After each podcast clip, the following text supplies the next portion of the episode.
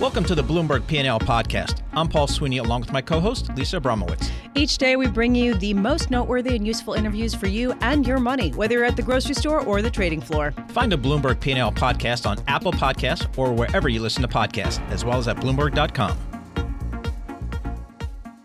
One of the big news items of the day is Pinterest and the fact that it's seeking a valuation of $9 billion with its IPO that it's currently marketing, uh, which is significantly below the valuation of the company back in 2017, its last private funding round. And without delving into this specific company, it is an interesting question. What does this say about the private financing market? Joining us now, Randy Schwimmer, head of capital markets and originations at Churchill Asset Management management. Uh, and I want to start here because it does raise questions about whether things are getting a little frothy in private capital markets. Well, Lisa, it's a great question. It's a question that a lot of investors are asking. It's been difficult when you look at the environment that we've been in from an economic perspective and a rates perspective since October. Which market are we looking at? Are we looking at the economy in October when everyone was thinking about rate hikes? Are we looking at December when we had a 20% correction in the public markets? Are we looking at January where rates and prices were on prices recovering and rates on hold? Or are we looking at April where we see record Dow, we see you know 190,000 jobs created on Friday, and never, all of a sudden the recession is gone. The problem with what um, the public markets are showing us is it, it, it, there's no conviction, there's no confidence in the direction of the economy and where the markets are going, which is why private credit is really focused on companies that don't trade. In our business, none of the businesses that we're investing in are public. They're all private capital created and supported businesses. And the beauty of that is that the volatility is taken away and the worry about the day-to-day moves of the markets and so forth is taken away. So it's it's actually a good place to be right now. So Randy, I've noticed that private equity firms really over the last several years, I've noticed them raising funds and allocating funds to direct lending businesses, kind of bypassing the banks a little bit or helping the lenders to bypass the banks, particularly for some middle market companies. What do you think about that direct lending to middle market? Is that someplace investors should be looking? That's exactly what we do, Paul. Our all of our business is really uh, investing in senior debt with middle market companies, all of which are backed by private equity firms. The beauty of that is that these private equity firms, particularly the ones we're dealing with, have experience in investing equity directly below the senior debt that we're investing, and so you've got a cushion there. You've also got expertise. These are businesses firms that have been investing um, in these companies in equity over decades, and so we have experience over those same decades with these firms. I think it's a it's a right now again, given what's going on in the economy, which is actually pretty constructive for credit. Think about where we are: two percent rates, two percent inflation, a less than four percent uh, unemployment rate. This is very constructive for credit, and I think in general people are feeling that right now. So there has been a lot of money that has gone into private credit for exactly the proposition that you just put out there. The idea that you're not going to have the day-to-day volatility. You can invest long term. Often there is a cushion if you're investing in the debt of some kind of private equity underneath it. All of that said, I have to wonder whether this time, at the very least, returns are going to be much lower than they have been historically, given how much money has been coming in, given how much liquidity is sloshing around. So, what's your view that? Are you telling investors to lower their expectations for returns? No, actually, what what we're saying is that returns, um, particularly for our business, have been very steady over the last, you know, 15 years that we've been investing capital. Um, and yes, you're absolutely right, Lisa. There's a lot of capital coming into private credit as a asset class, as a general asset class. Um, Hundred billion dollars, according to some figures, but the vast majority of that is going to higher yield strategies, more opportunistic credit, junior capital, and so forth. We're at the senior debt level, and that's kind of a. If you look at the industry as a, as an overall matter, it's kind of in that seven to nine percent unlevered yield that's a very conservative, low risk proposition. And there's plenty of investors who like that given what's going on in the rest of the market. What kind of companies are you lending to? It's a great question. So, most of the businesses we're lending to are business to business companies. Very few of them have direct uh, exposure to the, to the consumer. And that's a good thing as far as we're concerned because sometimes consumer tastes come and go. But businesses are really focused right now on revenue cycle and cost cycle. So what's going on if revenues are generally flat, and then this is a sort of a flattish GDP? how do I make money, more money, improve my cash flows? I cut costs. And a lot of the companies that we're lending to are businesses that are servicing those businesses who are trying to cut costs. So it's actually, in any economic cycle, it's actually a good place to be. So we are 10 years into this economic expansion. Um, how much more? So as you think about your position, your portfolio, how do you put new money to work today? Yeah, I know yeah. people are worried about that. Yeah, Paul, it's a great question. And what, what, since you don't know when the recession is going to be, and if you ask 20 people, they'll give you 20 different answers. We assume it's going to be next year. We model into every investment that we do a 2020 recession.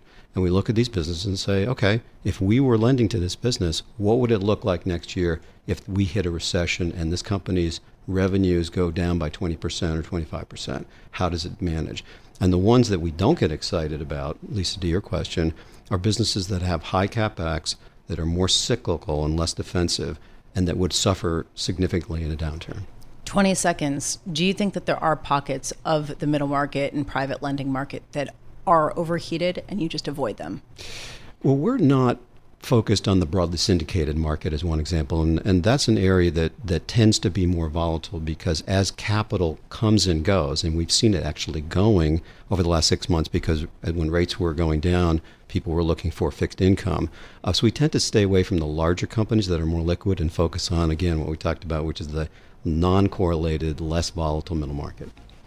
Randy Schwimmer, thank you so much. Randy is Senior Managing Director and Head of Origination and Capital Markets from Churchill Asset Management. He joined us here live in our Bloomberg Interactive Broker studio. Uh, thank you so much.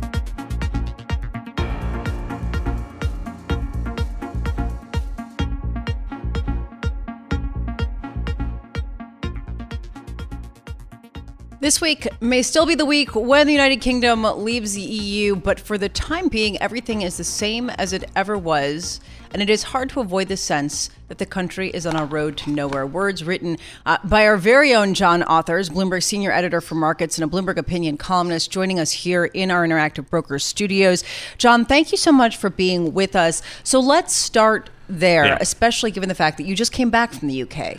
Yes, I, well, I was in the UK for what we thought was going to be the week that Britain would actually leave, which was obviously all set up to be a very exciting week in British history. It just turned out to be rather a, an aggravated uh, damp squib, plenty of drama, sound and fury signifying nothing.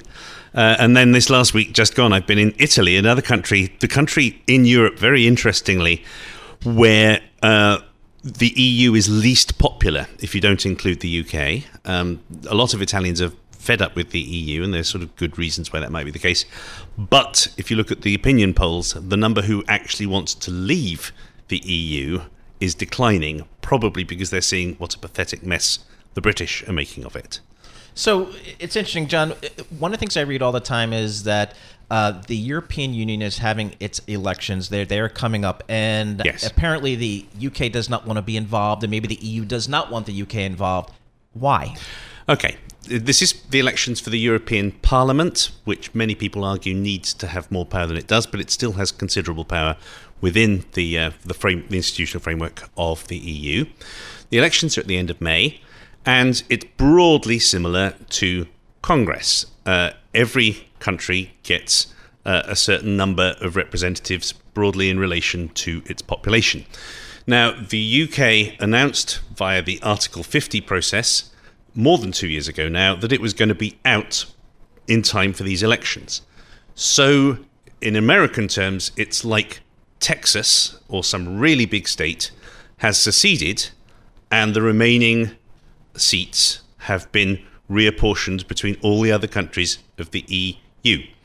So if Britain now decides, after all, to be in an election, in the in the election, and it's difficult to see how they can not be in the uh, be represented in the European Parliament if they're going to be a member of the European Union after May, then that means for everywhere else in Europe, suddenly all the party bosses and all the people running elections will have to redraw their maps and choose which candidates aren't going to be candidates after all. It's like Vermont thinking it had two representatives in Congress and then suddenly discovering at the last minute that Texas was going to take part after all and it was only going to have one.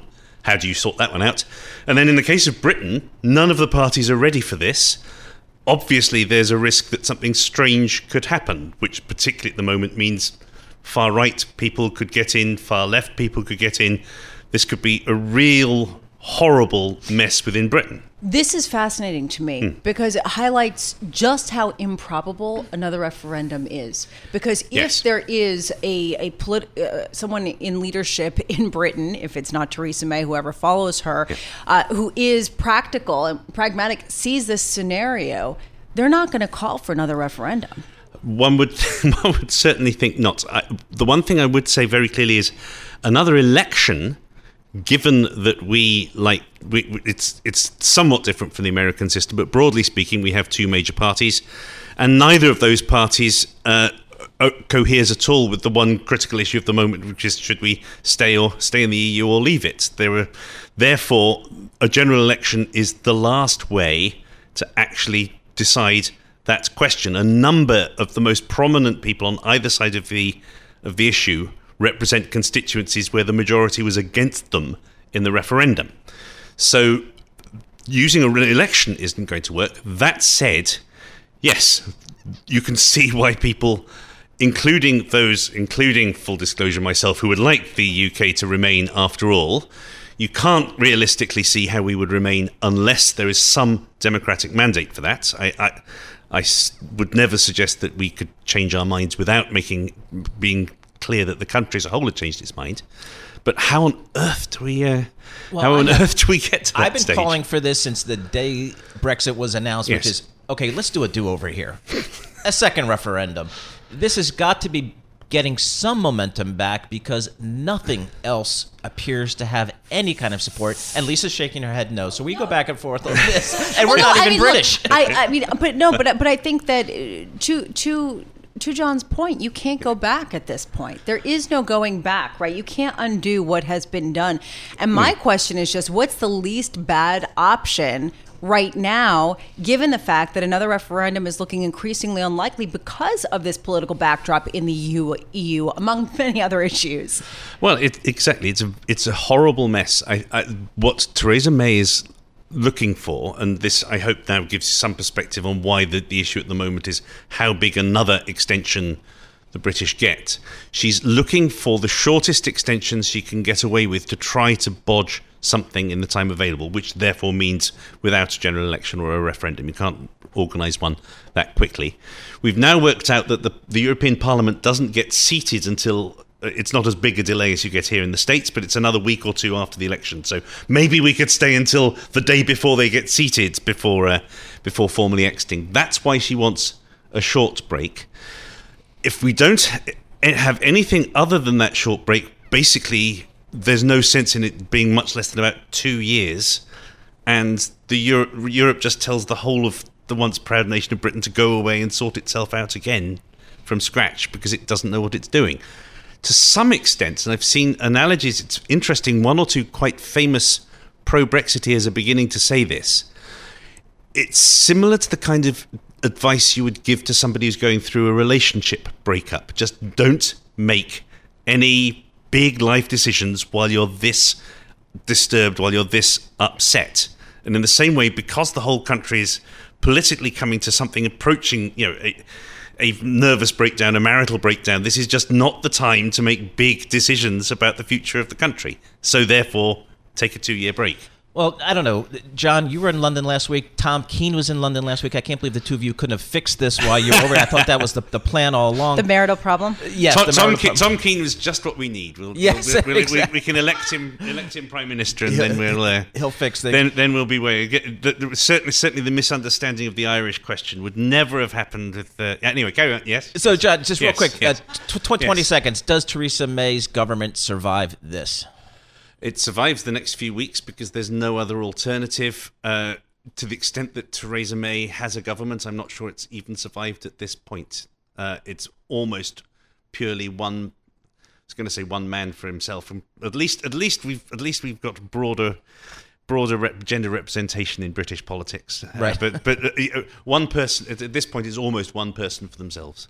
Well, the good thing about uh, Brexit, it's like the, the full employment act for, for for John here, John Authers. I mean, we always need him to explain things to us, what's going on and every he's day. the best at it. Thank so. I've got to say. Yes, you explained the uh, the whole European Parliament election thing, so now I get that. So, John Authers, senior editor, Bloomberg Markets, joining us here in our Bloomberg Interactive Brokers studio, trying to bring us up to date on all things Brexit, which is just never ending, and uh, must be very difficult for the folks in the UK.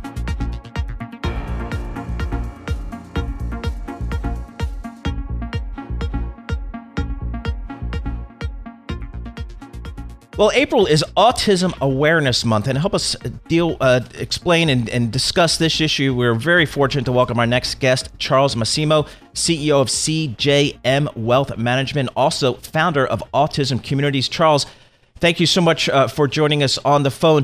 Could you just first just tell us a little bit about your involvement with autism and why it's so important to you? Sure. Well, thanks for having me. Um, I have two 19 year old boys that were diagnosed with autism uh, when they were around a year and a half. And very early on, I started wondering what's going to happen um, for them in their future and where they're going to live. So that's what that's where autism community started is providing a opportunity for adults with autism to live independently outside outside of their parents' homes. Just uh, for people who may not be familiar with it, can you give us a sense of the scope of autism, just the sort of uh, increase in diagnoses and the degree to which there is assistance for people when they are younger, but at a certain point, uh, it gets more challenging to find that help? Yeah, that's that's a great point. When when you factor this in that every 11 minutes, a child is born who will be diagnosed with autism. That's the number that is astonishing. And right now, there's over 5 million uh, people in this country with intellectual disabilities such, such as autism. And to your point, up until 21, the support is really good. Um, the, all, most, especially New York State, has gotten very good in providing supports, but after 21, those supports drop off a cliff. And there's probably not one parent that you'll speak to that won't tell you that the number one concern is, is where's my son or daughter going to live? When we can no longer care for them. And that's a major epidemic that this country needs to address. Uh, Charles, tell us how, so this autism community, what is the solution or, or part of the solution that you think you have? Well, what we're trying, what we are doing, our mission, our mission really is to provide support and opportunities for adults with autism to live outside their homes in a really in an integrated community. So we're teaming up with developers currently throughout Long Island where within each development we're going to have a number of residents, 10 to 12 residents, live in a truly integrated community with the opportunity to really enhance every part of their life. Instead of living in a group home that's isolated from a community, we want to provide them an opportunity to truly be integrated into a community. Charles, it, raises a question when you say you're working with developers and you are a wealth manager, uh, right, for your day job. And, and so I, I want to yeah. sort of uh, talk about uh, just the fact that there is actually an opportunity here for people to basically you know make a difference and also uh, invest in something that's that's necessary and and in demand right i mean there's there's sort of a, a cross purpose here no well, well, absolutely. The, again, the demand is huge. When you factor over 55% of adults with autism live with their parents until their parents die, and then it becomes a crisis situation. And and if you think about the cost of housing, especially where we are in Long Island, New York, in, in, in all of New York State, the cost of providing housing for a family uh, with a child with autism is about 150 to 200 thousand dollars a year. And that's the crisis. And that's why we're trying to provide an affordable solution, teaming up with developers that recognize that this is a need with affordable housing and some other creative programs that we're working and partnering with local developers. The goal is not only to provide housing, but to provide affordable housing to every family. Uh, so, Charles, you mentioned uh, the, the, the cost there, which is just staggering. Um, talk to us about the fundraiser you have coming up and how you hope that will, will help the process. Yeah, well, as a grassroots organization, you know, we, we rely on, on donations from individuals, and we're having a great fundraiser on Friday, this Friday, April 12th, at Chateaubriand in Carle Place. We did it last year. It was called um, um, Boogie Nights, and we it was so successful that people said, "Hey, you need to do it again." So we're doing Boogie Nights, the remix, again this Friday, April 12th, from 7 p.m. to 11:30, and it's going to be a, a, band, that 70s band, a full dinner, some raffles, and really a night to come out and support an organization and a mission that is so needed, not just in Long Island, but really throughout this country. Thank you so much for being with us. Charles Massimo is the Chief Executive Officer of CJM Wealth Manager, founder of Autism Communities. Uh, they do have the fundraiser this Friday night, Boogie Night, uh, and it's going to be held at Chateau Briand in Carle Place. For more information, autismcommunities.org, uh, autismcommunities.org for more information. And just to give you a sense of the scope of the problem, uh, the direct and indirect services, as well as productivity costs, costs of autism were pegged at a price tag of up to $367 billion for 2015. This, according to one study, uh, at least. So, uh, a huge cost issue here, in addition to just the human issue of how to make people uh, integrate into society as, as easily and, and wonderfully as possible. Uh, in a way that does allow them to be productive members of the society. Yeah, I'm, I'm so glad we had Charles on today because it just highlights an issue that maybe we don't think about, which is uh, the adult life of the folks um, with autism and, and, and how they are cared for and how they are integrated and to what extent into society. And that, boy, that cost you mentioned, an annual cost of 100 to 200 thousand dollars a year, uh, is just staggering. So you can see the need for um, uh, these types of fundraisers and, and this type of support.